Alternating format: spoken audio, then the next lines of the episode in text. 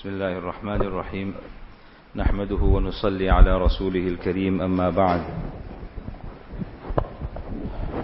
Respected friends and elders, with the dawn of the month of Ramadan, many of the ai of the masajid recited among the most significant verses that are linked to the month of Ramadan. Two nights ago in our Isha Salah, the Imam recited. Yesterday I was somewhere for Maghrib, Imam recited.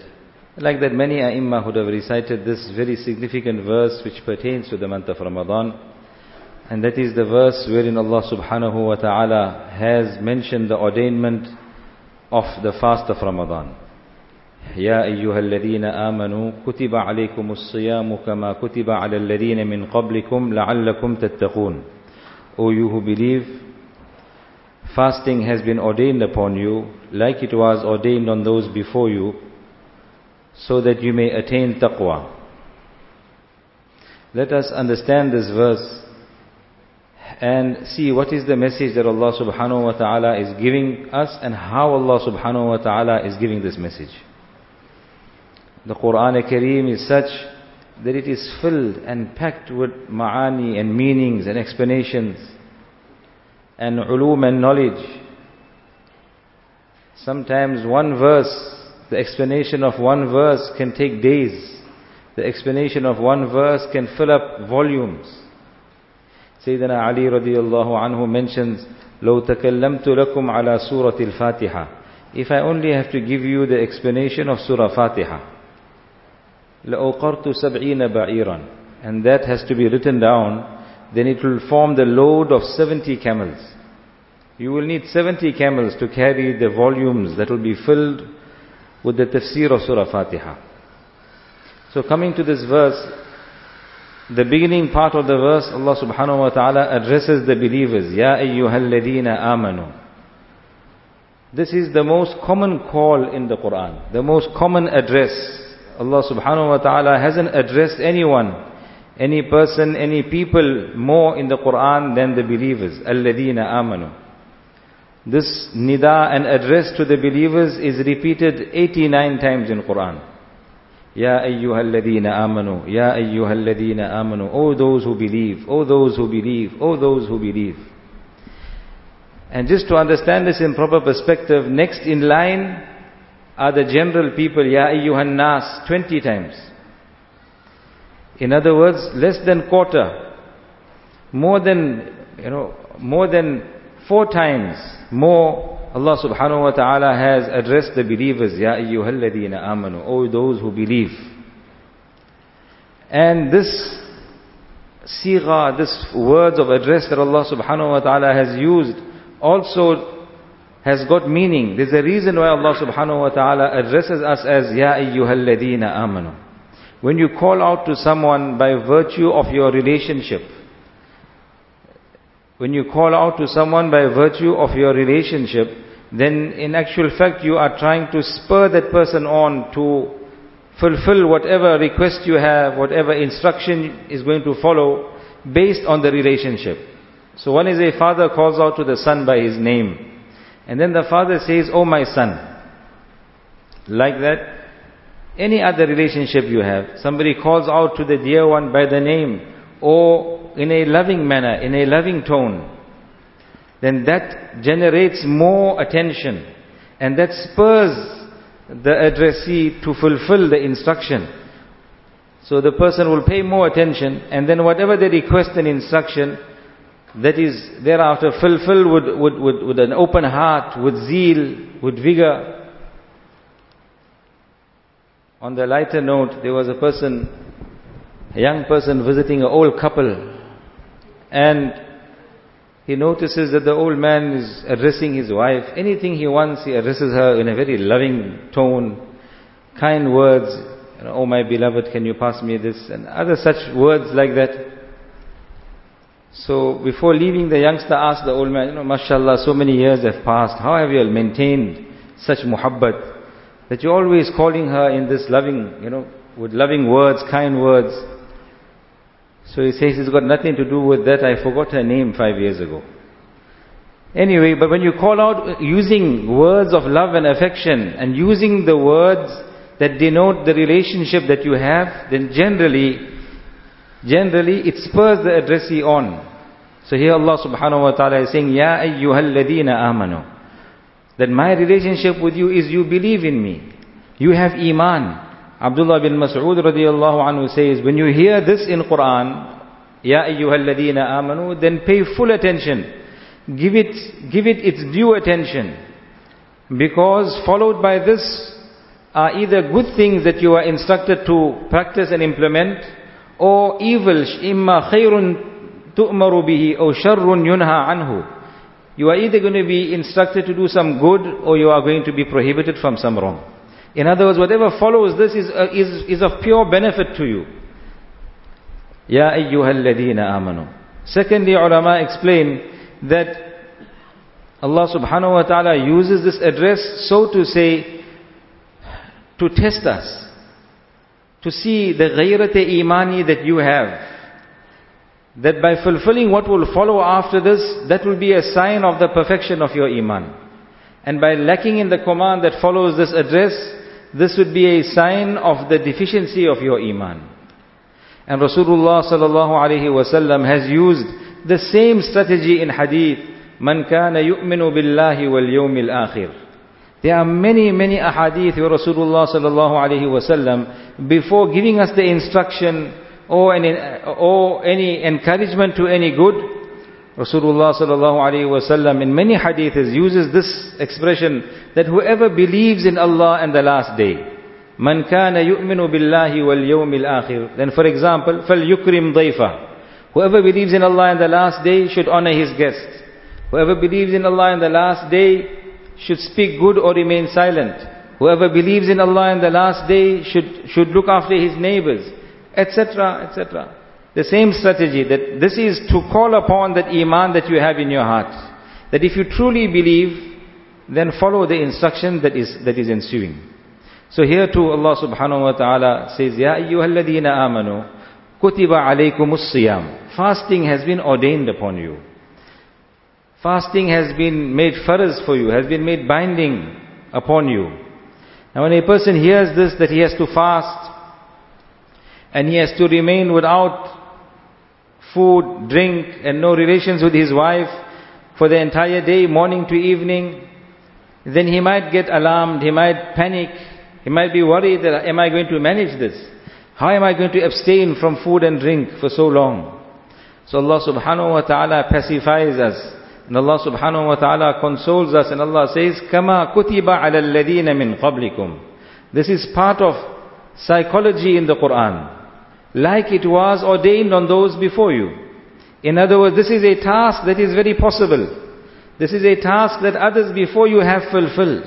This is something that is not out of your ability. Many others have done it. And this is, this form of psychology we use as well. We use to spur our children on, to spur our near and dear ones on, to give them hope. Somebody is suffering in some kind of sickness and we say, see, Alhamdulillah, so many others have been through this. And if we know any real examples, we name them. See, this person also had the same illness. That person also had the same similar difficulty. When we suffer a loss, then we look at those around us. There are so many others who also suffered losses in their lives and they made it through. They passed on. We take positive energy from that. We take solace from that. We take encouragement from that. So here too Allah subhanahu wa ta'ala is using the same strategy.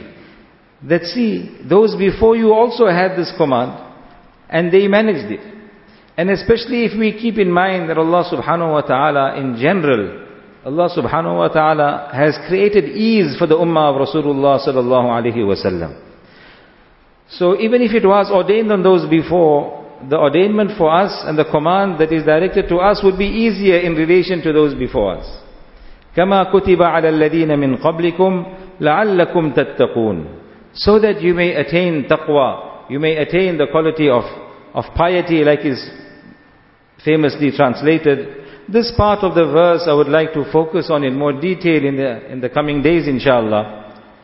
But the message here Allah subhanahu wa ta'ala first has given us is that you have to fast. And Allah subhanahu wa ta'ala lessened that shock so to say by saying people before you have fasted as well. The very next verse starts with the words ayyamam ma'dudat Because a person might think again, how long? How long are we, uh, how long do we need to fast for? And the fast of the ummats before us differed in their detail. So Allah subhanahu wa ta'ala again pacifies us. And Allah says it's for a few days. For a limited number of days. Ayyamam ma'dudat. And let us look at this respected friends and elders. 11 months of the year Allah subhanahu wa ta'ala has given us with no obligation to fast. Yes, the nafil fasts and the sunnah fasts and the mustahab fasts are encouraged throughout the year. But no fast is farz and binding besides one month of the year. So, so many other months of the year you are allowed to feast. But on this ayyamam ma'dudat, for this limited number of days, you are required to fast. And this is also a part of psychology in Quran that we need to adopt in our lives. When a person has to endure some difficulty, then think to yourself that how much of, of afiyat, alhamdulillah, I have already enjoyed in my life. My beloved father, rahimahullah, used to always console people when they were in sickness or in any other trial and difficulty with the words that this is a passing phase. This is a passing, you are, you are, you, you may be in difficulty. It's not easy. But inshallah these days will also go. And then good times will come again. And a great lesson, respected friends and others, can be drawn from the incident of the famous tabi'i Urwa ibn Zubayr rahimahullah, the son of Hazrat Zubayr radiallahu anhu. Urwa was a great muhaddith of his time, great muhaddith of Medina Munawwara. And on one occasion, for a particular reason, he traveled to Sham, to Damascus. And on that journey, he suffered a lot. There were many different obstacles and many trials that he had to undergo. He lost a son also on that journey of his. He lost part of his leg.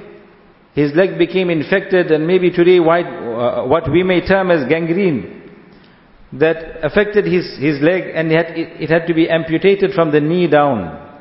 And there's a lot of detail in how much of sabr Urwa rahimahullah exhibited.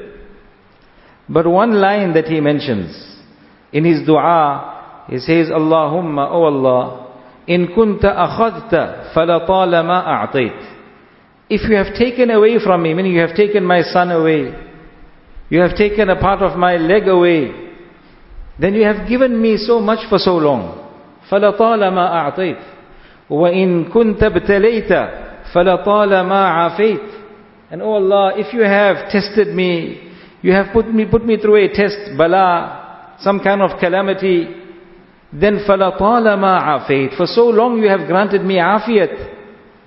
In other words, even in his difficulty, even in times of trial, he was making shukr to Allah subhanahu wa ta'ala for the days where he was, where he was enjoying the ni'mats of Allah subhanahu wa ta'ala. So coming back to the verse, أَيَّامًا مَعْدُودَاتٍ Allah is consoling us only for a few days. Many other days, 330 days of the year you can continue feasting. If it is difficult for you, then bear it because it's not for too long. أَيَّامًا مَعْدُودَاتٍ and respected friends and elders, Allah subhanahu wa ta'ala has selected the month of Ramadan. This is the, the most Mubarak batch of 30 days in the year. There's no other month that has got so much of fadila so much of virtue, so much of barakat. And after all, it is the month that Allah subhanahu wa ta'ala chose to reveal His, His kalam, His Quran in. Therefore, the fast in this month, respected friends and elders, yes, it's an obligation.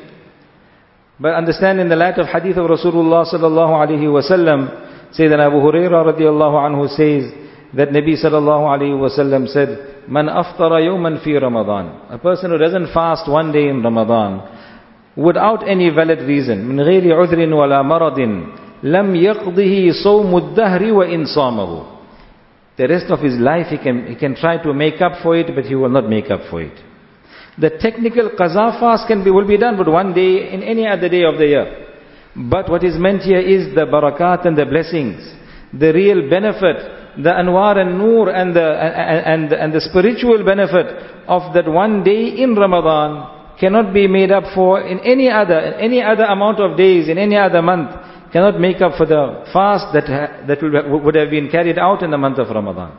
The most important command that is directed to us now in these days is the fast of Ramadan.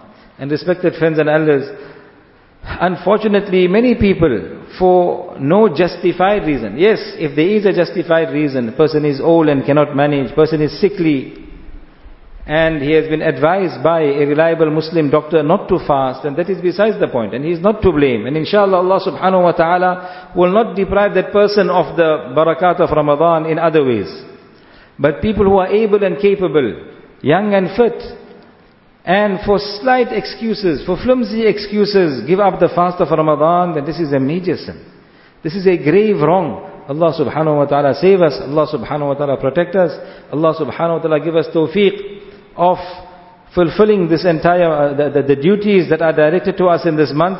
And Allah give us tawfiq of carrying out the fast in the most, in, in the best possible manner. I would end with the masnoon dua that Rasulullah sallallahu alayhi wasallam used to recite when Ramadan used to begin. Many of us have the habit of reciting this dua as we draw near to Ramadan. There's no harm in that. The actual sunnah is to recite it when Ramadan begins. Allahumma sallimni li Ramadan.